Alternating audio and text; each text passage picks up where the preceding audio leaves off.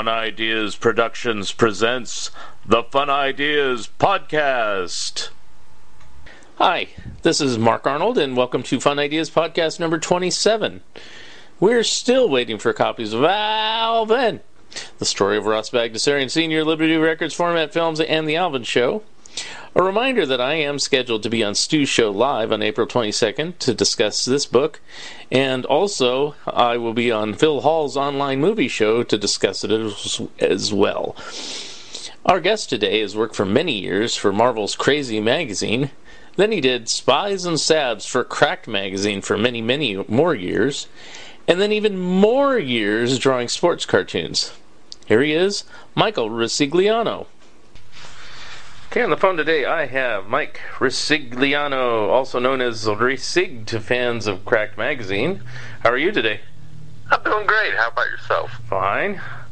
Good. So, um, yeah, we talked eight years ago or more for Yes. my crack book. If you're cracked, you're happy. You gave me a lot of insight and everything.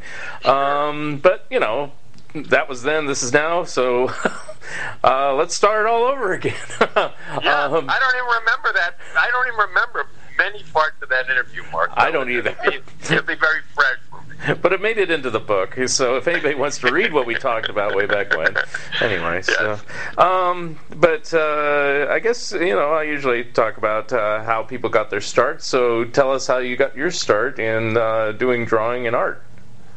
Okay, well, I'm, you know, I'm just a, like a lot of guys. Maybe I, I, uh, you know, was a fan of Mad and and uh, and also a fan of of the sports cartoons in the Daily News, which which uh, Bill Gallo and Bruce Stark had growing up, and so you know, part of my career has been as a sports cartoonist. The parts after Crack have been as a sports cartoonist, and those two guys were the influence there. But the Crack stuff is very much influenced by being a you know a reader of Mad and Cracked as a as a, a, a kid.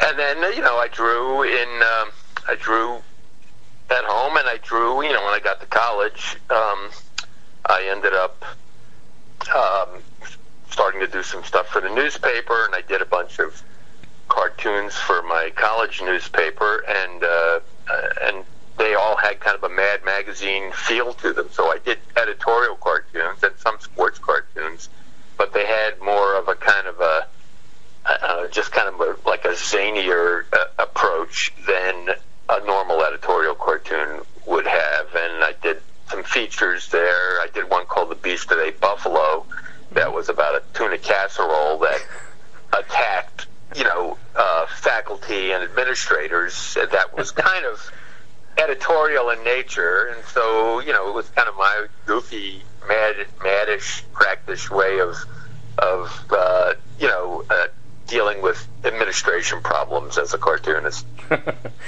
Now, now, did you have any formal art training or any art classes growing up, or how did you get your start there? I when I went to my college, which was Buffalo State in Buffalo, New York, I uh, I went to be an art teacher, uh, but I um, took a lot of uh, I took some painting and drawing courses. It's not really an art school; it's more of a teacher's college, or was at the time. But I I ended up um, taking some drawing and and painting courses there, and then a, a number of design courses there too. So that you know that sort of contributed to being able to you know come up with a style, I guess. Uh, but no, not not other than that, no real formal training. And um, if I remember correctly, uh, you you got your start, your professional start, as it were, uh, at Marvel's Crazy magazine. Is that correct?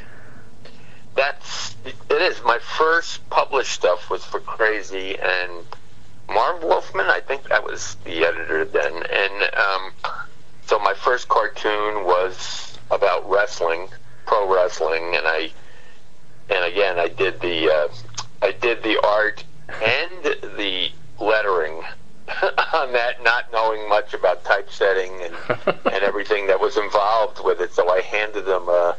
I, I think they ended up putting type over my lettering, if I can, if I rem- recall. That's a long time ago, but Yeah. but it was um, uh, yeah, I did a few articles for them, and then I, you know, I started kind of writing to the to Cracked magazine to see if I could. I, I, I had applied at Mad and was was um, you know told by by uh, the person that interviewed me at Mad was Jerry DeFuccio, Mhm. who was uh, an associate editor then at the time, and and he put- said to me, you know, you should get in, you should get into newspapers. There, uh, you can draw daily there, and that will help you kind of develop your, you know, polish your style some. And so, you know, eventually I ended up doing that. But before that, I ended up, you know, writing to Crack, and um, I ended up uh, connecting with Robert Sproul's kids, Hmm. to uh, his son and daughter, who were running the magazine at the time. In essence, for him, he still ran it, but they kind of did the the editing parts of that uh, job, and they didn't like doing it. They didn't want to be stuck with doing that job. so they, after a while, they kind of sensed that I really wanted to learn the business and learn about it, and had the enthusiasm for it. So, um, you know, I, I, I, I'm, I'm, I'm guessing I, I told this story, but I'll tell it again. Yeah. You know, I, I ended up, in order to get the job, I ended up mailing um, a different item of a possession of mine down to Florida, which is where they were based, every single day for a month. That's right, So I I, would send, uh, you know, yeah, different things, including laundry and whatever down there. And and uh, and and then the the last thing I sent was a, a paper mache mannequin of Sylvester that I had I had done. I, I, I I've done these paper mache dummies the years. I did one of Howard Cosell that's been on Monday Night Football. I've done one of Robert Irsay, the owner of the Colts, when they moved from town here in Baltimore. But at the time, I did one of of, of Sylvester that was really a good uh, likeness of him, and put it on a plane to Madeira Beach, Florida, and they and told them to get it at the airport. They did, and I was hired Wow. the next day. Wow. so it was a, it was kind of a unique way to get hired, but I but it worked, and I was thrilled to be able to go down there and and meet with everyone there, and it was you know it was it was kind of an odd um, it was odd to be down there because you know where they were situated was far away and, and apart from the publishing world, which was in mostly in New York at the time. So it was it was it was in, it was different as I came to learn. Now, now saying all this, you've opened up a lot of questions for me. I, I want to go back to crazy for a little brief bit. I mean, Yes, sure. Uh, who who did you, you you talked to Marv Wolfman? Was he the one who got you hired there? Marv is the one that assigned me um, some some. After I handed in the wrestling article, he then gave me a few other articles to do for them. I'm trying to remember. Well, I remember the wrestling one because I remember this very obese wrestler. Yes, and it really okay. stuck in my mind. We're talking about this is like 1976 is at the time frame roughly. Probably about 1976. That's right. I, I, I want to even say I graduated in '74, so from college. So it ha- it, it might have been '75. Well, it could have been earlier. Yeah, I mean, Yeah. I'm just saying when it was in print. I wouldn't have known when you turned Ah, it in. okay, gotcha. right. Yeah. So I, I, I did. I remember doing one about street gangs too. That's another one I remember doing. yeah, that's right. For that's crazy. right. Yeah. And I don't remember that many others. So I mean, I did do others. I just don't remember the titles of, of some of those. So, so Um, the question now is, uh, why why didn't you stay? I mean, it was Marvel and you know everything like that, or did Crack just have a greater allure? What was your reason for changing? I mean, I knew nothing about, you know, I needed, I wanted to make a living doing this work, and you know, I couldn't make a living doing uh, a monthly um, drawing f- or a couple of pages for Crazy Magazine, especially at their rates. So uh, okay. I, I, I, um, you know, I was looking for a job that was in house that I could learn the business I see. and and learn about uh, everything that was involved with with putting together those kind of magazines. Okay. And um, and so when I got to Cracked, this was a great education for me because I think the first day I was there, I went in the back room and they had all the inventory on all the magazine pages that had been done by John Severin and Jack Davis had done some stuff for Cracked and a bunch of other cartoonists uh, that I was familiar with and and to see them in person, you know, live in front of me was the greatest education of how you know what art what magazine art looked like at the time because I had a completely different idea of what you know about what I could and couldn't do for for magazines. I had no idea that how large you had to work, how it was formatted, all of that. So it Right. it was it really did it was a great thing for me to kind of go down there and and learn that way. Right. And uh, you started as an artist there, but you became assistant editor probably within a year. Was that your plan, or was that just happenstance? No, it, it actually wasn't that way, Mark. It was I started as I was hired as uh, a, an in office kind of Oh, person. okay. I never started as an artist. I wasn't allowed to do Oh, okay. art initially. And uh, what happened was I was doing the art, but part of my job as uh, this person, which later became like an associate editor kind of job, was finding artists and finding writers, which at the time, Cracked was undermanned there. They just didn't have a lot of different artists that they that the publisher trusted. And so a lot of the art i want to say 75% of the art in that magazine was john severin. Right. and john severin could do different styles. So he was a great art staff there. There was there were other artists but but the bulk of that work was was john's. Yeah. and um, how i ended up doing art was charlie rodrigues uh, who used to do um, he used to do the shut ups for cracked along with a couple of other pages. And i was always a fan of his style and, and stuff. And and um, i remember when i first got down there and first talked to charlie about his assignment or whatever i had to do then he he said you just got hired there? He goes you won't last for you know you'll be working at the local mcdonald's in you know in a month's time and I, I said, "What do you mean?" He goes, "No editors last there. Nobody lasts with with the publisher. It's just a difficult place to be an editor or to do this kind of stuff." right. And part of and part of the reason for that was that it was, um, you there were no fax machines then. There were no, you know, there was no email. There was no anything, and so all the art would have to come in from artists, and then it would be sent back to New York after we made changes or corrections, and they would have to reset type. Then it would come back here. Wow. So traffic control was a really, really challenging thing. And what really made it challenging was was the publisher, you know, liked to talk to me about all his days in New York.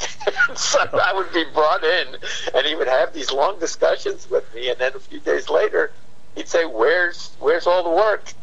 I'd say you know, I, I've been in the office talking to you all this yeah. Yeah. so it was it was cha- it was definitely challenging. But Okay. but when um, when Charlie Rodrigues quit, I, as I recall, I think he just decided he wasn't going to do it anymore for them. Yeah. Then he he asked me to try a page of shut ups, and I in, in Charlie Rodrigues's style, I guess. Yeah. And so I I did that, and I was allowed to do that art for you know a, a number of months after that, and then they gave me a few other things to do art wise and writing wise, and um, I liked it. You know, like I liked that way more than I liked editing. Yeah. So um, uh, at one point, he then challenged. He just then said to me, "Are you we need you to be editor. I can't let you do the artwork anymore because it's taking away from your job. And that's when I left. I just said, I, you know, I really want to be a writer at uh, a writer artist. I don't Mhm. really want to be an editor. And that's so we had kind of a, a parting of ways for a little bit there. Yeah, I, I think uh, you know when I interviewed you before, you know, you had said that, and I just set, let it go. And then today, I'm like looking through my notes, and what I realized is you got credited as an artist in Cracked earlier than as an editor. like you were doing it, but you weren't credited in the magazine. So that's where that came from. So That's interesting. Okay, so I, I really don't remember the sequence. yeah. yeah. I mean, I could tell you, I could tell you what it says it here. So paper. your first artist listing is in issue 129, which was roughly 1975. And then the first assistant editor listing is 136, which is a 1976. So Okay, but I was doing the job as, Yeah. as, of an assistant editor all those those first few months that I was there before I was ever Yeah. given a title. I was doing, in essence, the same thing yeah.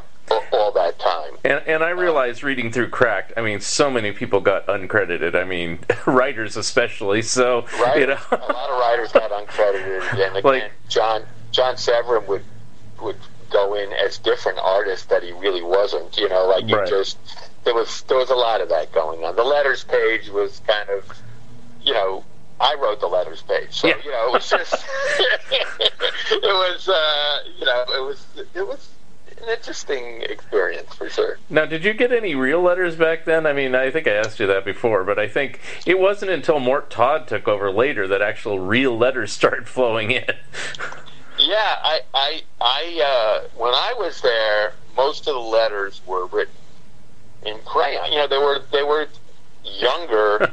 the letters were from younger readers than they would have you, uh, than they would have you want to uh, believe because uh, they wanted the letters to be more sophisticated. So the so the letters page was you know, I mean, we, sometimes we base the letters on some of the letters that were written, but most times we would write the letter and and a response, Mhm. and and you know, it would be uh, kind of a, a gag that would we'd set up with the letter, and then and then the response. So there were some letters that, that were used, but I, but there were also some that were that were setups that were that was part of my job as you know whatever I was then down there. well, it almost seems like what's the point? But I guess it looks good to have a letters page. So. I think it looked good to have a, a, letters page, and you know, it was it was slicker. You know, if if you, if you went through Mad's letters, I mean, maybe they did the same. I just think their audience might have been a little more, a little older, maybe Yeah, at the yeah. time, and so they, they could probably rely on some of their letters. Whereas this this one, I don't know, it was it was. It was problematical for the for the, the publisher to, to run these letters the way they were. Right. Of course, you could have gone the route of National Lampoon and just totally faked them up. Yeah, right, exactly. You know, that's that's right. Uh, I think this was yeah, this was more like a hidden ball trick. You know, like just try to get the right. get a, get a fun, make the letters page a fun page to read, basically. Right. Now, um, if you were down in Florida, I, well, where were you before? You were in New York, or where were you before you? Yes, I was in I was in Buffalo at school. Then I went home where my my my family lived on Long Island, Okay. and then f- from there, that's when I made the connection with the people that cracked, and so um, it was it was a year later, I guess, that I was down Okay. down in Florida. Because I know, you know, like the address that was always listed and cracked, at, at least in those days in the '70s, was just kind of like a mail drop. Basically, it wasn't real a real office or anything like that. Right? Yeah, this was uh, this was a Florida office that they had set up down Yeah. there. That he, he uh, the publisher lived down there and loved living in in Florida, and he was determined to make it work hmm despite the the inconvenience of you know this kind of mail uh, mail traffic you know issues that would always be part of the deadlines uh, with that magazine. It's kind of funny you had to ship it back and forth so many times. It was insane. I, I, I honestly, you know, you'd never even. It'd be easy to do that type of thing now. Of course, yeah. but back then it was a nightmare because because uh, uh, it had to cross. It probably went into a piece of art. One one article probably went back to New York three or four different times. Uh, you know, mailing it before it actually ended up there and was published Wow. from there. It was it was it was wild, man. Uh, do you know if anything ever got lost? Like I remember once Sergio Aragonés said, "I've been in every issue since I don't know which one, '76 or something, years ago in 1962 or something." He says, "I've been in every issue except one because uh, he mailed his marginals in once and they got lost in the mail." And Ah, right. I I honestly, I, there had to be things that were lost. I'm probably just forgetting specific ones. okay, There had to be things that were lost during that time. I, in fact, I can almost, I, I do vaguely remember a John Severin cover getting lost and John having to do another cover. oh wow, I, I do remember that, but I don't remember the specific cover or the, you know, the specific time frame on that. yeah, But th- I think we dealt with that a few different times. They were good about it. They had a system sort of down, but it was it was it was challenging. yeah. now, um, did your um, role change over time when you were the the editor, as it were, or did you basically do kind of the same thing that during the whole time you were doing it? I, I other than doing the art as part of it and then having the art taken away from me, I you know it was the same, which was you know uh, make sure that writers, particularly Joe Catalano, he was kind of the main writer then, and he he, he wrote. He probably wrote seventy five percent of the magazine, or at least fifty percent of the magazine. Yeah, for a So- time, yeah. yeah, for uh, for the time I was there, I think. And so it was always I always talked to Joe, great guy. I had a lot of fun with him, and so we I had a relationship with Joe, you know, on the phone, and and with John, and with a, you know a few of the other artists, and it was always kind of just staying on the line, making sure that they had, uh, you know, had their full allotment of work, and then you know, the rest of the time, you know, coming up with concepts for for articles and and suggesting concepts to them or going through over concepts with the publisher and and coming up and a lot of part of that too was coming up with a lot of the kind of specials because that that that was a job that that that editing editing job entailed was kind of coming up with some games and and and things that we could put in to kind of spruce up the, the, the reprint issues. yeah. And so I did do a lot of art for them over the years uh, for those reprint issues, and even some art when I was doing the editing stuff down there too, uh, and writing for for some of the inserts. Now, did you actually compile the material that was in a special, or Yeah, I, I mean, I think a lot of that came from down in Florida. You know, like a lot of the concept work and some of the writing and art. Like I said, because I did some of the uh, writing and art for a number of those those uh, games and posters and, and things like that. Not all, but I would. Yeah. But a lot of the concepts, some of the concepts for those. now, did you actually design the game, or is it all the games kind of based on like Monopoly or something? I don't even remember. I played a couple of them, but Uh, there were there was there were some more creative approaches than just Monopoly games. There were certainly were some games that I remember that were Monopoly based, but there were other things in there that were. There was a I know there was a, a, uh like a, a a dinosaur one that we did for a monster one that I did the art and the writing for. That was kind of fun. I just don't remember all the specifics right. of it, you know, um, uh, it was all these different species of dinosaurs, things like that. uh, and I'm, I'm, I'm honestly blanking on some of the games that were there, but it would be fun for me to kind of go through. It's funny, I, I, I had a, bin of my artwork out.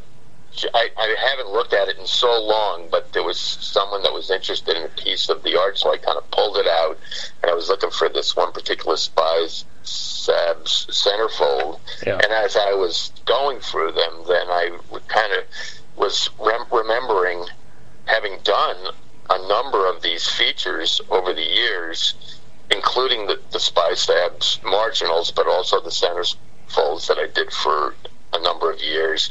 And they, they had a thing called the cracked page, which was kind of like a top 10 list Yeah. that I did, wrote, and drew for a number of years too. So, hmm you know, after a while, I was, after a while, I was doing, they were giving me, you know, four or five pages an issue, which was a lot of fun for me to do. Right. I remember you had like the center spread always. Yes. and uh, occasionally you did covers or at least pieces of the cover like i think we talked about this last time you had that one spe- uh, i think it was a collector's edition but it was like a gulliver's travels with uh, severin Yeah, that's. some- I, I'm sure we talked about it because that is my favorite thing I ever did at Crack. Only because I got my art and John, you know, in there with John's art, who I loved so much and respected, and and you know, we worked on it together. You know, by mail, but we worked on it together, and it just was just a fun piece when it came out. And uh, uh, yeah, I I want to say that's the only cover art I ever was involved with, other than you know either concepting a cover or having a you know like a, a blurb or something on a cover, but not. I never did a cover painting for yeah for crack. Besides that, i think i remember you did, you know occasionally like a spy or sab would be on the cover just in the corner but you probably weren't even aware of it the, the editor probably slapped it on there or something that but- could be. I mean, I, the thing about Spies and Sabs that was fun for me is I love Sergio Aragones. So Uh-huh. You know the stuff's obviously derivative of his, but I yeah but I also at the time I had talked the publisher into letting me, you know, work, you know, basically draw on the artwork of or paste onto the art, artwork. You know, so that so that rather than just being the marginals, they would be interacting with with the the main art with John Severin's art, say, where a guy would be putting devil horns behind a, a sab- saboteur would be putting devil horns behind some character in a John Severin piece, and Right. John was all right with it, and the publisher encouraged it too. So that was kind of fun Mhm. to be able to do that that type of, Now, talk about the origin of it. Obviously, you said it's derivative of Sergio. It's also kind of derivative of Spy versus Spy by Right. Antonio. But uh, was that the intention, or was it just to get a marginal thing, or what was what was the intention behind it? I, I'm, I don't re- actually remember. I'm sure it came from the publisher, you know, like like suggesting that we come up with something along those lines or whatever. And then I just, you know, this is what I, I came up with was these little kind of. Yeah, you're right. It's very, it's very reminiscent of both, kind of combined Yeah. both elements, you know. Um, and then, you know, I, I, I still want to say the humor in it was my humor, you know, Yeah. like, I, and I, uh, so I, it was very reflective of, of that kind of, of kind of like practical joke type humor, which I, uh, kind of enjoyed. So, yeah, that's I again was just looking at pages and pages of these things, and that's what I would do is I would come up with a full page of all these different marginals, and and then we'd you know put them in there, or or we'd have the people in New York put them on pages, with, and with some art direction from us down there. Um, it was it was like I said, some stuff I actually just applied to the art myself when the art was there for me to do it with. When it was in transit and I couldn't, then I'd have to art direct it from Right. from up from down there. Now, is it always your intention to continue? I mean, the feature lasted, I think, about twenty years. Yes, I know. And but, Uh, but was it supposed to always be spies and sabs, or were you trying other concepts that failed, or anything else, or I think he. I think I just rolled with what they were wanting me to do, and that that, and I wanted to work, and so you know, I I forgot who suggested that they'd be a centerfold, Yeah. but you know, it worked sort of as a centerfold for them because you know those centerfolds, even in Mad and even in Cracked, were busy things, and I I enjoyed doing kind of busy scenes, and so we did a lot of those spies and sabs at the Winter Olympics, or spies and sabs at a, the Star Wars bar, or Right. spies and sabs at a, a football Stadium, that mm-hmm. type of thing, where we could kind of have a lot of activity going on on both pages, and mm-hmm. also work in the kind of interplay between the the spies and, and, and the saboteurs, which they initially were called uh, investigators. They were saboteurs and investigators, but th- I think that also came from the publisher that they be called spies and saboteurs because it was closer to the Mad Right, product, right, probably. Yeah, exactly.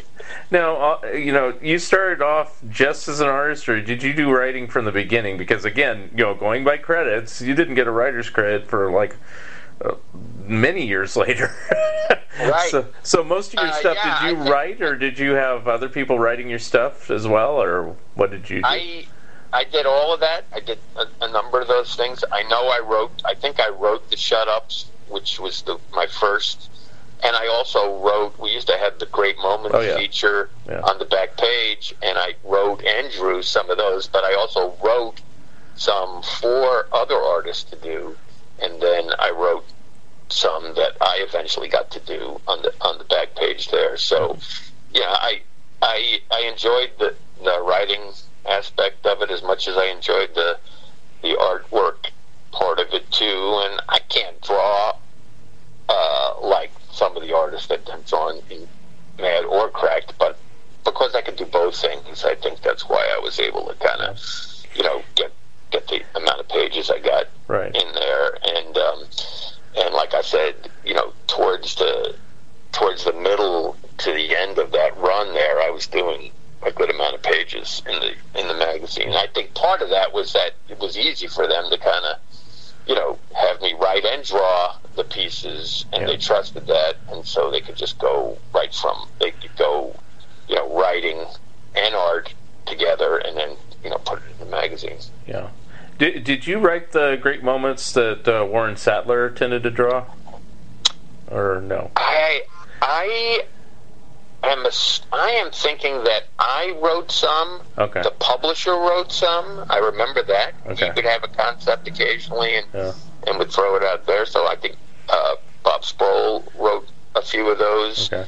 I'm sure Joe Catalano wrote some. I, I think it was more of you know you would we would submit ideas and and you know whichever idea worked best that would go to the uh, the art artist that it was assigned to, which Okay. Warren 'Cause it's- Warren was assigned a lot of those when I was there. I think. And it seems like you know they assigned ones where, uh, you know, not to belittle your art, but um, uh, if there was a caricature involved, it seemed like Sattler got it more than you. You know, it's like Yeah, that's probably right. I mean, I am I I do I can do caricatures just fine right now, and part of that is from doing sports cartooning and whatever, where I'd have to do it. But at the time, you know, I was kind of. Are you still there? yes, I think my phone is starting. I'm going to do something here. I'm going to connect it to a wire down here just in Okay. case I.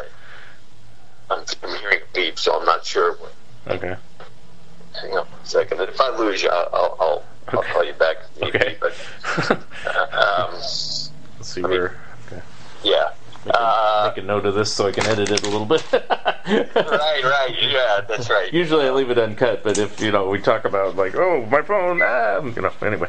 Right, exactly. Um, Uh, so uh, yeah, Warren Sattler. You know, that one I remember is like it had. Uh, it was like a prehistoric version of the Beatles or something, and then there was a caricature of George Oh, I do remember that Yeah, I don't know if you wrote that one, but I remember they got Sattler, and I said, yeah, they probably got him because he knows how to draw the Beatles or right, something. Yeah. right, probably right. I, I'm sure that that was the case, you know, and that, and I'm sure they would also happily use John Severin if he could, could Yeah. have, but he was probably too busy doing, you know, 25 other pages, Yeah. and that. And then the ones I remember you did were more of the grotesques. Like I remember this one with like a caveman giving nose jobs and smacking him in the head with a flat nose. right, right. Yeah, so- yeah, that's right. That's So- right. Hang on one second. sure, sure. Okay, now I got a wire in there, so I'm hoping that'll. Okay. If we, if we, if that's a, if that's the, the Okay. thing. So, so yeah, no, that's uh, that's that that is all true, and it, that was kind of fun to do those, uh, do the color work on those because that was my first chance to do color. Whenever I would get one of those assignments, it would be fun to do color on the back cover.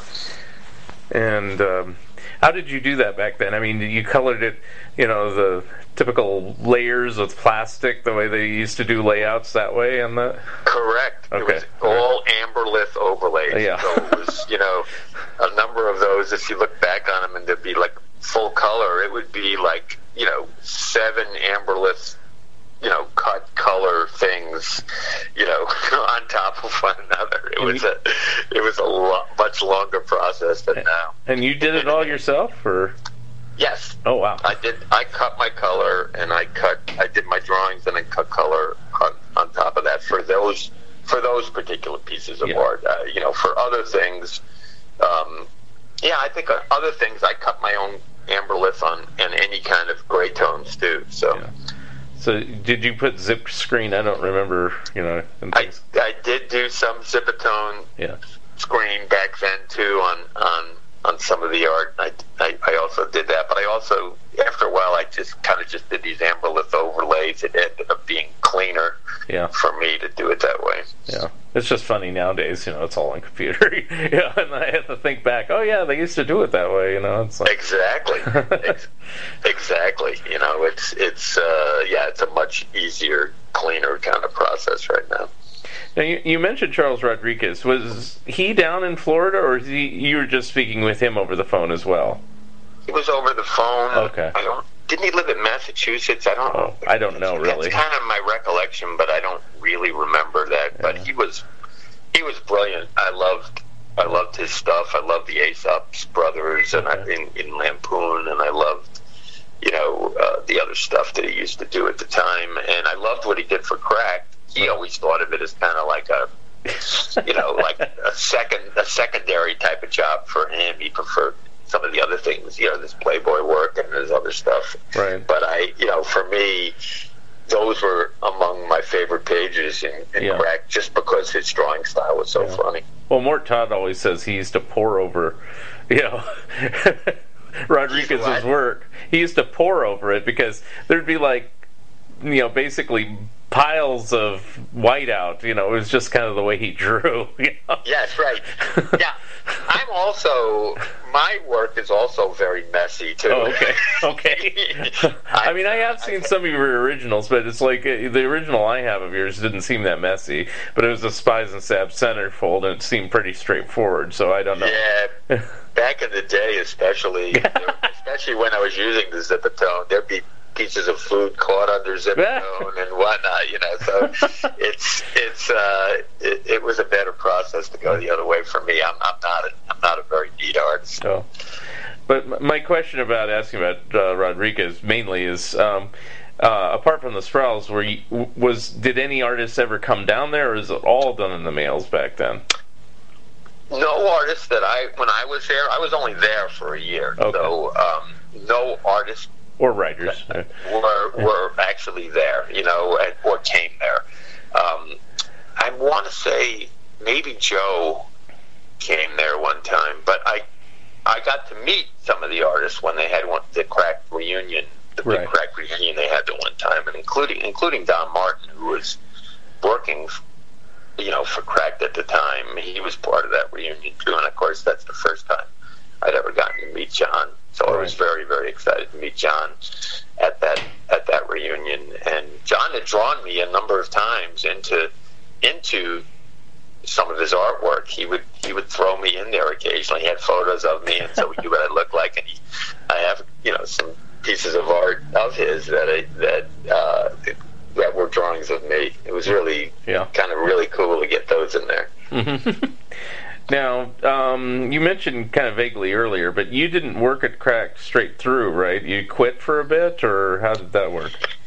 Well, it was it was kind of a you know kind of a falling out really uh, uh, at the time uh, with with the publisher. I just I just did not want to only edit there, and that's kind of what he was restricting me to. And so I I felt almost it was stupid in a way. You know, I felt like the only way I'm really going to do art is to leave as an editor and submit as an artist. But he was so angry with me for leaving as an editor that I wasn't allowed to do art for you know a year or so at least, and then eventually they kind of let me back into it. Oh, as an artist. That was And, a uh, s- so that was a Sproul.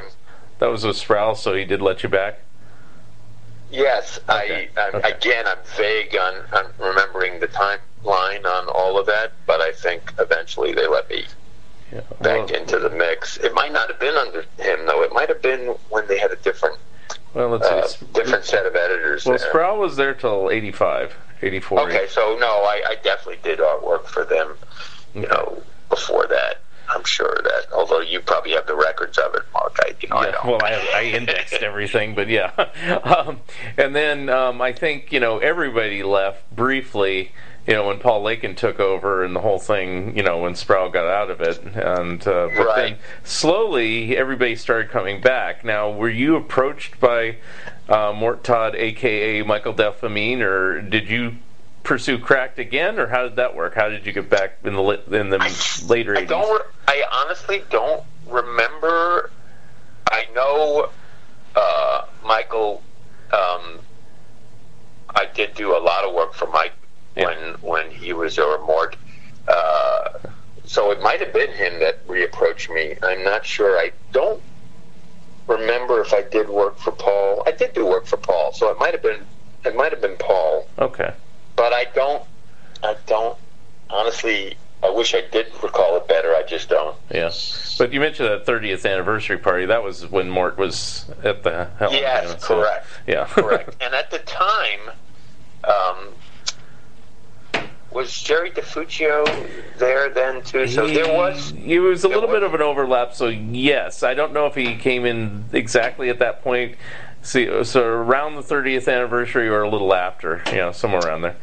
Yeah. So it was. You know, uh, I loved working with Jerry, and I would you know go in to the offices and, and meet with those guys. So Jerry and and Lou Silverstone was you know the editor there for a while, and I loved working with Lou too. And those are two Mad Magazine guys that Right. I really got a kick out of you know hearing stories from those guys about all of that. And another editor, I'm blanking on his name, that worked with Lou like a co-editor. It was probably- So you, you Well, after after uh, Jerry left, they got Andy Simmons. So yeah, Andy, right? I'm yeah, sorry, I just forgot Andy's That's okay. name. I'll help you. Yes. no. No, yeah, I, also a great guy. but but that's yeah, through just- that's through the 90s after Mort left yeah in 1990 then you know the 90s were pretty much Jerry Lou and then Andy later and that was the 90s so and that's probably when I did the bulk of my artwork for for Mm-hmm. Cracked.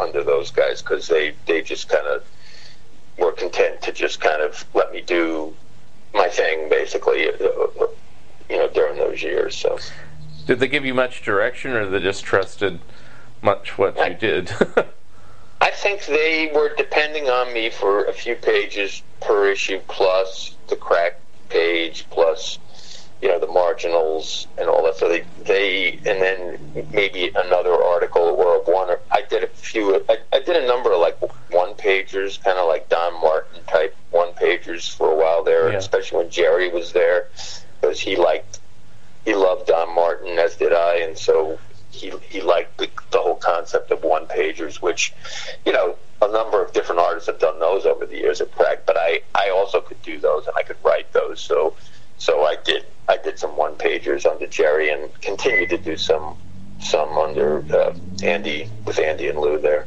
yeah and well during those later years uh, the whole operation came back to New York um, did you work in the office there or were you out of, of your house at that point I mean, I did stuff out of my house, but I would go in. You know, it was about a two-hour train ride from where I lived out on Long Island into the city, and so I often would go in. Sometimes I would work there, but most times I'd work on the things at home. But a lot of times I would go in just to kind of meet with them and and you know hang with them a bit and get some feedback on stuff. So I I definitely got to. I get I definitely was in the office a decent amount of time when, when Andy and, and Lou were there, and and Jerry. And did, mm, did you ever once go back to doing like your assistant editing type job, or was that just a one time only thing? That was a one time only thing. Okay. I, I think I could have done it yeah. just fine, and I think I would have been happy doing both jobs. I don't think I would have left if I was allowed to do art and write Yeah. and edit under under uh, Bob, but you know the edict was not to do that, and maybe I even misunderstood what he wanted to do there. I don't know. It Yeah. just seemed it just seemed like you know the thing that I wanted to do most, he was not allowing me to do, and so I felt like I had to, you know. Start in another direction again. I ended up working for a greeting card company after that. You know, I worked for American Greetings for a while and and learned some stuff there. And and so, um, but but after after leaving American Greetings and working for the newspapers, that's when I picked up doing cracked again and had that you know nice long run with them. Uh, well, You mentioned the newspapers there. I'll just mention. Uh, were you doing just sports cartoons then, or was it just any variety of type of spot illustration, or what type of stuff? Well, I was hired. I was hired in 1980. Oh no, 1978, I guess it was, for- at the Buffalo Courier Express to be just a staff artist. But I, but you know, Buffalo's a good sports town, and so it, I just kind of ended up um, starting to do these weekly sports cartoons there, and then I, I you know, kind of name, made a name for myself in Buffalo as a sports cartoonist there. We had a great editorial cartoonist in Tom Toles, who is the editorial cartoonist now for the Washington Post. So, so um, you know, I did the stuff in Buffalo. Then I then that paper folded. I ended up in Baltimore at a, a newspaper. That paper folded. And I ended up at a different newspaper in Baltimore, at the Baltimore Sun, uh, Evening Sun. That paper folded. ended up at the Morning Sun, and that's when you know I was doing work for USA Today and the Baltimore Sun and the LA Times, and um, and, oh, these were all sports cartoons though, and, Oh, okay. and then you know those things faded away when newspapers started shrinking. You know, about five years ago, six years ago, when when newspapers were, were really shrinking and their budgets were shrinking, and and sports cartooning became kind of uh, where it used to be a big thing Yeah. for me growing up. It just became a luxury for a lot of newspapers, and they did a big article on it in the New York Times, in which they used my art and and featured me. There was only three sports cartoonists at the time in the country that they could find featured in the article. Wow. It was a great. It was a great article. Yeah. Look it up sometime. It's really a good. It's, it's really a good article about the dying art of, of sports cartooning. Right. I, the only thing I can think of off the top of my head, other than the ones you mentioned at the beginning, like Bruce Stark or something like that, is you know they occasionally put that comic strip Tank McNamara in the sports section, things. Like Sure, you know, and that's that's an and we actually there was a guy in Buffalo um, that took a class of mine up there, and we started a comic strip called Sneaker, which was kind of an alternative to, to Tank McNamara for, for two newspaper towns. So mm-hmm. you know, in other words, if if a newspaper had Tank McNamara in it, and the other competing newspaper wanted a sports type comic strip, Sneaker was that. But mm. the problem was newspapers were two newspaper towns were already shrinking rapidly at that time, so we didn't really, we weren't able to sell it to enough newspapers to make it worth our while, and that that comic strip never got off off the ground. But um, but yeah, my sports cartoons over the years are more like you know a like a, a, a Bill Gallo one, but more again more Mad Magazine, more panely Right. you know, more multi-panel type cartoons with kind of a zany, you know, twist to it. And um, yeah, I've made a living basically doing sports cartoons until the last few years or so. Yeah, I was going to say, do you still do them now, or I think when we talked last, you were still doing them pretty regularly, but that was a while back. No, I mean I do do one one a month for uh, a publication here called Press Box, and I do do just an occasional one for the Baltimore Sun. But there's just not, you know, a crying need for for sports cartoons anywhere right now, or at least the budgets or the pages in Yeah. newspapers to have those. So I don't really have any. Other than the monthly press box gig, I don't really have a, uh, you know, a venue for the sports uh, cartoons anymore. Unfortunately, yeah. Yeah. Do you ever approach the Biggie mad nowadays? Now that they've changed editors and everything. No, I haven't. I, I don't.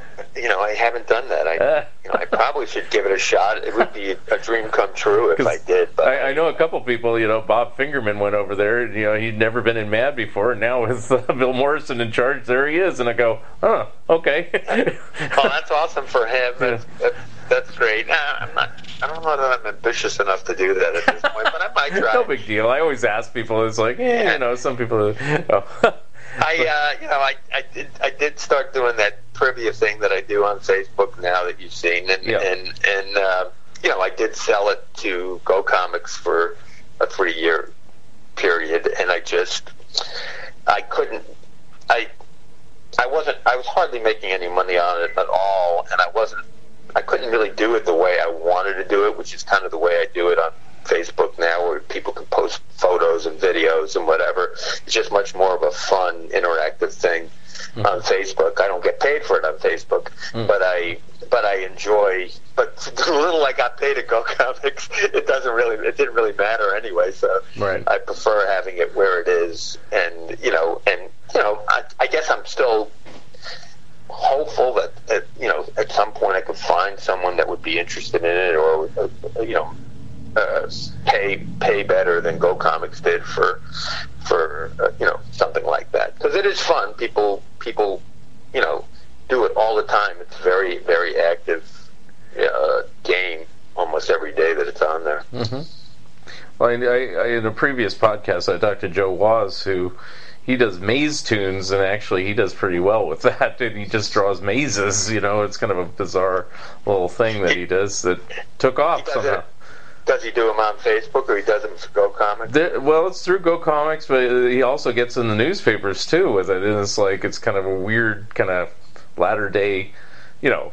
Considering today's newspaper success, I mean, he's not in three thousand papers like a Peanuts or something like that. Right. But I mean, Sure. you know, but uh, you know, it was, it was kind of like it, it was a kind of a bizarre success, you know, that you know just happened to him, and it's I have to look. I'll have to look that up. That's Yeah. really fun. It's it's great. It's great for him. Yeah. And and you know, I I left on good terms with Go Comics, Yeah. and you know, it was it was with the idea that I would maybe try something different for them, but I just haven't done it. So so uh, you know, I if I were to do it with them again, it wouldn't be this type of feature because this type of feature, even though I had a, a good, a nice following there, it just the way that they pay there for for posting and reposting for people's posts, it just didn't add up for for the amount of work I put in on that every uh, every day. Uh, going back to Cracked a little bit, and then we'll talk some about some other things you've done. Um, Sure. So you were at Cracked uh, pretty much almost to the very end. I mean, uh, is that correct? You're the, I think so. Dick- Yes. Dick Kulpa took over and everything. Yes, correct. Yeah. I uh, I think I did much less work when Dick Kulpa Yeah. took over though. You know, I think they were going in a little bit different direction than I wanted to go in. You know, like it's a little more adult. Yeah. And I I you know, I just I, I wasn't on board with that. It's not Yeah. like I don't do adult type things. I just thought you know, I just I've always thought a crack is not an adult thing, so I just Right. I kind of backed off. I kind of backed off of it at that point. Yeah, I was just kind of curious. Yeah, you, it seemed you know, like it, near the end you appeared, but so did others that appear less frequently. You know, and then Yes. there's other artists that appeared more frequently. So it's just kind of a transition at that point. Yeah, there was a transition then, and I was I was very busy then with with, with sports cartooning stuff, so I didn't really have a, a ton of time to Okay. devote for it anyway, nor the, you know, I had really steady income flows at the time from the newspaper stuff too, so so I didn't really need to be doing the crack Yeah. stuff at that at that point. I don't think. Yeah, you sound you sound like uh, Walter Brogan. I interviewed him again. You know, it's like he didn't need to do crack, but he liked doing crack at the time. You know, and then Yes, always, always. I like doing it because I, you know, it's the closest thing I've had to, you know, my sense of humor, basically. Which is even in, with newspapers, I have to kind of bend the way I write a little bit more. Whereas with crack, my natural kind of writing style, my natural kind of drawing style, is is that kind of, you know, uh, satire magazine kind of style I'll, I'll mad. Yeah. Now, if something like Cracked or anything came back, or any humor magazine, are you, is that where your interest would lie nowadays, or are you just kind of done with that and more interested in other cartooning opportunities? Well, I'm looking for any cartooning uh, opportunities right now. I just don't have a ton of them, but Yeah. that would be totally in my wheelhouse, and I would love to resurface that way. You know, I just don't, I just don't know where those are Yeah. right now, Mark. I just don't, you know, I just think it's hard to find them, and I'm also lazy, you know. So. no, I, I, I. Uh, Well, you've only been drawing I for 40 years. haven't I don't know how lazy you are, but okay. Right. but I haven't been as ambitious as I should be Right. on some of these fronts, and I should do more things. Like I'd like to try. I don't think I'll sell any, but I'd like to try to submit some New Yorker type cartoons. You know, Yeah, just yeah. just different types of things yeah. to kind of to do that that you know would be funny and you know use funny illustrations. That's Yeah. I, I'm happy to I'm happy to do that type of work if that work comes my way. I've never been great at looking for that kind of work, which Right. is part of what a freelancer needs to be. Yeah, and I always like your work, so that's why I'm like, oh, uh, you know, can you be in here? Can you be in here so I can see your work? You know, that's what I want Yeah. to see. I do I do more like I do a lot of custom stuff now for Yeah. for for for for pay, and that's I don't love doing that. I'd much rather be published, but I can do it well, and Mhm. and I you know and I'm happy to do that to, to you know to keep some income coming in. Well, what the, define custom stuff? What does that mean? I'm sorry. Uh, like you know, caricature work. Uh, Yeah, like okay. I said, I do do, do caricatures, um, posters, uh, special occasion posters, T-shirt designs Oh, I with caricatures, hats, um, that type of thing. I see. Okay. And I assume if somebody wanted to, you do a commission or something like that, it's like somebody wanted to Spy versus Sab poster and uh, say do a commission, you do something like that. I just, it's so funny you said that because I do have, you know, and I, I want to say, um, uh, Chet um, put me on to this one guy that you may even know him. Um, and he specifically wanted a shut ups page drawn that he wrote. You know, I don't, it's not going to publication anywhere. He Right. just wanted to have a shut ups page drawn in the style that it was used to be drawn in at crack with Yeah. his panels and writing on it. So I, drew- I drew it up for him and I, I just sent it off to him. He really liked it. so, you know, and I charged him a commission for, Yeah. for doing that. So Yeah. I'll, I'm happy to do that type of thing too. All right. Again, I'd rather have stuff published, but I, you Yeah. know, with, you know, if, uh, if there's opportunities for that, I, I'll, I'll jump on them. But without those, you know, with, with less of those for me anyway, I, I'm happy to do this other stuff too. Yeah, I, I know some. I I have friends, and we may even be talking about the same people without saying names. You know, it's like I have some friends that uh, will get certain artists to cover recreations. Uh, you know, Nice. Marvel comics covers and things like that. You know, um, and especially if the original artist is no longer with us, if the other person can draw kind of in a similar style, you know, Right. They, they do that. I would like to. I would like to at some point. You know, I'm not sure any of this artwork would would have value for anybody, but I have a lot of artwork from those years, and I, you know, I just was going through it. I was like, oh my god, what am I going to do with all this stuff? Yeah. So, if you ever hear of anyone that's interested in cracked art, original art, I've got a lot of it, and you know, I'd love to move it. Yeah, well, I mean, uh, this is the perfect place to plug it. So you know, it's like, Yeah. um, you know, because I'm going to post it on the website on on the crack Sure. page and things like that. So you know, you can certainly. Sure. We'll we'll do that. We'll do that at the end. We'll get all the plugs in and all that stuff. Okay. But uh, what was I going to ask you? Um, is there ever a chance? You know, you say you have all this artwork uh, to either self-publish or publish through another vendor you know just kind of a best of you know the best of all your material or is there copyrights or anything prohibiting maybe you doing that you know because it doesn't really say cracked on it it's just work you did well, some of the stuff uh, does say, you know, the Oh. crack page says cracked on it, Oh, and, yeah. and a few other things too. But but I most of it does not. You know, it, it, I have never really thought about doing that. I um, I'm you know I'm not sure what I'm not sure what kind of an audience there is for that. Some Yeah. of this stuff is is not as timely now as it was back then, so I'm not Right. sure.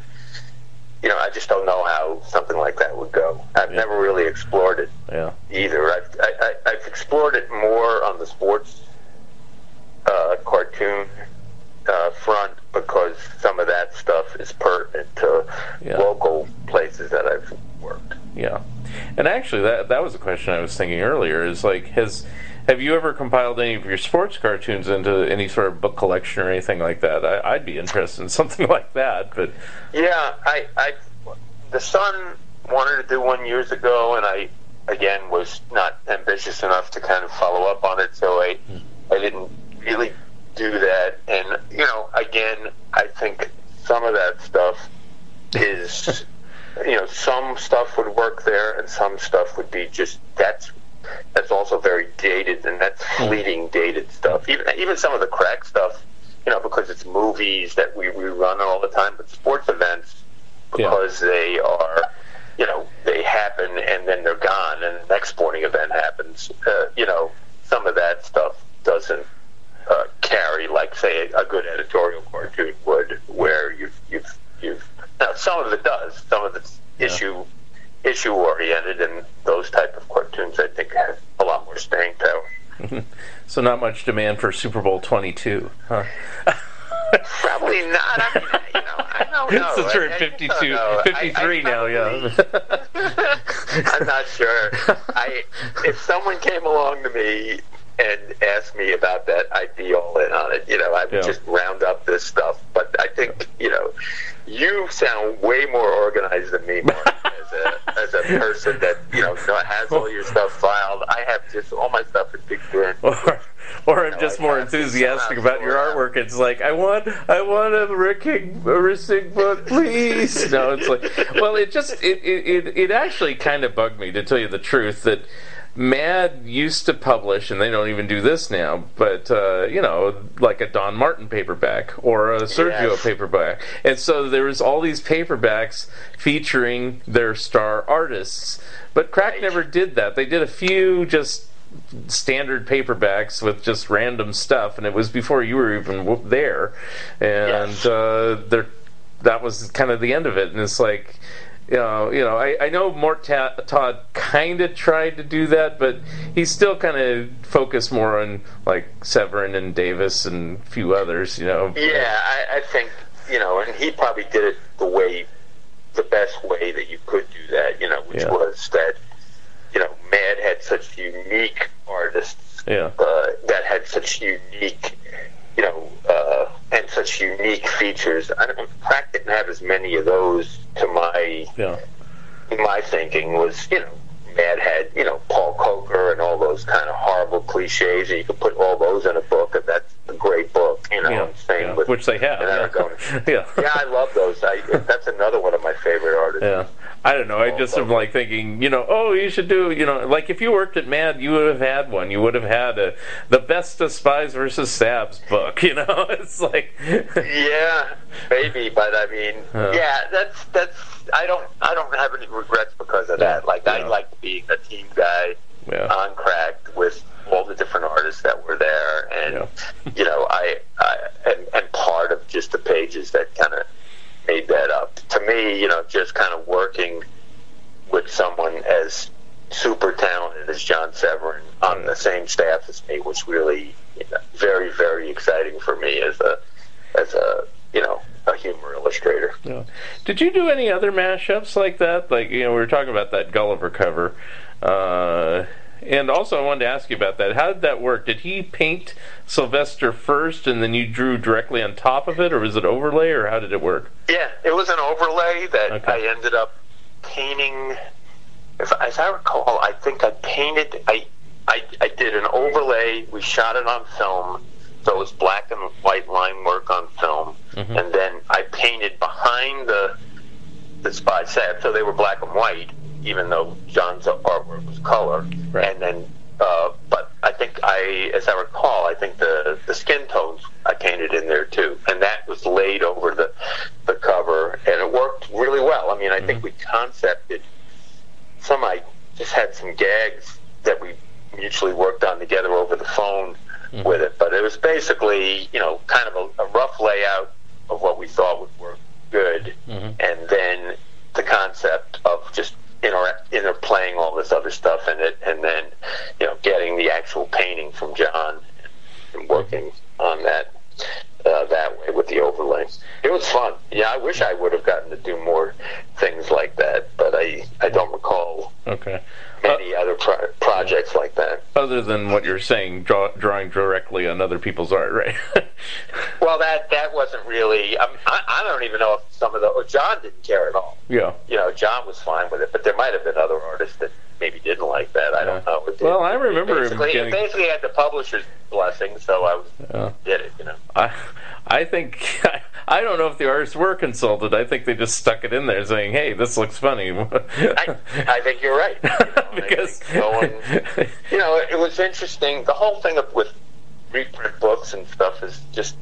I've always found it kind of an interesting topic, just because, you know, that's one of the reasons Don Martin was there was Yeah. that he, you know, they waived the reprint thing for him, and he always had that issue with Mad. So, Yeah. so you know, for a couple of years anyway, we got you know cartoon illustration royalty Mhm. on that on that magazine, which was just awesome for me to be able to. And it's interesting with him in that you know I worked for American Greetings for a while, for about a year, and uh, before getting into newspapers, and they had a concept room in there where you would start as an artist writer for, for American Greetings for Highbrow Yeah. for the the funny line. Mhm. You would start in a concept room, and there were Don Don Martin worked there for a very short time as a as a greeting card artist and did some concept drawings. A few, a couple of his concept drawings were there. So were Robert Crumb's. There was yeah. a lot of pretty good artists that that actually worked there a brief time and, and got the, got out of Dodge very quickly. Right, right. I stayed there for a year though, and yeah. and you know enjoyed it very much. Actually. Yeah. Well, I I think I knew already you were a big Don Martin fan, as am I, because uh, you did a tribute cartoon to him in one of the latter issues of Cracked. Yeah, Ah, yeah, it was like, right. Okay, I do remember that, and I stayed. I actually stayed in touch with his wife hmm for. I've just lost touch with her the last few years, but I used to always send her a Christmas card, and, Mhm. and she would send me a bunch of stuff too. So she's she's great. Yeah, also. But yeah, I just I when I teach my kids, uh, I teach a cartooning class now just once a week, and and I try to do s- I try to do some things that because these are sixth, seventh, and eighth graders, so they're not all talented cartoonists. You know, Yeah. they're just have to take the course no matter what. And so one of the things I do is uh, like a sound effects exercise where we have a bunch of drawings and you have to come up with Don Martin like sound effects. Where I mean, the kids love that because even if you can't draw, you can make up funny sounds. Uh, and of course, no one did them better than him. right. And of course, nowadays, t- today's kids wouldn't even know Don Martin did those things, so you could be all. No, I know. So in a way, it, it does kind of, you know, alert them to that type of thing. But Yeah. yeah, they're not. I don't use Don Martin drawings there. I just use drawing, you know, just cartoons Right. that they I drew up. But I show them some Don Martin cartoons. Say, Oh, look, cool. this is how this guy approached it. It was very funny manner, you know, and they get a kick out of that. And, you know, and then they go, they go themselves. They try to mimic them. Great stuff. Yeah, that guy was amazing. Uh, just before we close, I was just curious, so what other artists you admired over the years? Uh, um, I love. Uh, well, I love Gary Larson's stuff. Of course, I think he's always was brilliant. You know, as a writer and an artist, just funny. He drew, just drew funny. You know. Um, uh, let's see. Me on the spot here. um, uh, um, a lot of some of the New Yorker guys like George Booth and Yeah. and um, Charles Addams and um, Oh, yeah. some of those guys I think are, are fantastic. Um, I love uh, Ron Donald Searle's work, which is really zany. Also, uh, uh, well, I, I'm a I'm a big fan of Tom Toles' uh, editorial cartoons in the, in the Post, just partially because I work with him, but partially because he has a very liberal view on things, as do I. So I just love that he has kind of a very unique style. You know, as a cart, as a editorial cartoonist, that his his style, he developed a very unique style, not a, like a MacNelly style, which was was uh, popular at the time. He he developed his own style. So MacNelly's a great cartoonist too. I love I loved his stuff also. So um, I I'm a fan of a lot of different cartoon cartoons. Mort Drucker, of course. Any of the any any and almost all of the Mad guys, but Mort Drucker, Paul Coker, and Don Martin, and Sergio in particular. Yeah. Did you try to pattern yourself after anybody in particular, or just you kind of create your own style? Just I mean, you know, when I was at American Greetings, I, I I tried to do a little bit of a like a Coker kind of style because he was a, of course, he was a Hallmark artist Right. for a number of years, and and so I, I was a little bit derivative of his Yeah. stuff. But I, I think I think my styles, I think I developed my style at least over the you know to more of an, my own style over the yeah. last few years. But I think, you know, initially, like like we said, Sergio for sure, and then, uh, uh, you know, Don Mar- little Don Martin, a little, a little, a little here and there, little little parts from everybody. I guess. yeah. Yes. All right. Well, uh, now it's that proverbial uh, end of the show plug time. So, do you have any websites or anything to plug? Anything you want to sell? I I I wish I did. I don't really have that. I you know if anybody likes playing trivia, we have a lot of fun on it on Facebook. Just Facebook friend me on uh, on Facebook, Michael Ricigliano, and you know you can get on there and and play along. I'm um I would. I- I'm, I'd be, I would love to be doing a little more drawing. If anybody out there is is uh, interested in, in this style and this type of writing, I'm I'm available for doing certain projects. no problem. I'm, I'm older now, so I keep selective about my projects. But I yeah. but I I I would uh, I I still love drawing and I still love writing, and I would um, would relish the chance to get some stuff published out there that would be funny. Okay. So, the Facebook page is probably the best place to contact you then? That's the best place to contact me, you know, and and connect with me Okay. is is is, is via Facebook. Yes. All right. Well, very good. And uh, let's see. I thank you very much for being my podcast guest. Any final words of wisdom or anything for any aspiring artists or, uh, or, or anything to say profoundly about your career? Uh, no, I've loved being a cartoonist my whole career. I, it's like it, I, there's there's people I'm fans, huge fans of that. You know, just to be kind of doing the same type of stuff that they do over the years, to be published for all those years in a, in a few different uh, types of publications, uh, varieties of publications, has been, you know, something I'm very proud of as a as a uh, as an artist. I'm I'm happy to tell people that I've been a cracked magazine cartoonist, a you know a sports cartoonist in a, a number of newspapers, a greeting card artist, all of those things. Those are those are great, fun careers, and I still enjoy having a lot of fun. So so I I picked the right career, I think. Hey, okay. Well, I want to thank you for being my podcast guest today. I always enjoy talking with you, and uh, I want to thank you again. Thanks, Mark. It's fun being on with you, and I, you know, I, I appreciate the fact that you're such a big cartoon fan too. So that's so it's easy to talk to you that way. All right, sounds good. And uh, we'll be posting this in a, a few weeks, and we'll have hopefully we'll get more responses from other crack fans and just fans of your art in general. Great. Thanks. Thanks again. Uh, I'll see you back on Facebook. Okay, I'll see All you on. Facebook too. Thanks a lot, Michael. Take care. All right, bye. Thank you for listening. Thank you again for being my special guest, Michael Ricigliano. Episode number 28 will be coming soon. If you'd like to comment and or be a guest on this podcast, please drop me a line at funideas.mark at gmail.com. You can also become a Patreon of Fun Ideas Productions. And if everyone listening just contributed $1 a month, that would be a tremendous help. This has been the Fun Ideas Podcast. This is Mark Arnold speaking. This episode is copyright 2019 Fun Ideas Productions. Thank you very much and have a good night.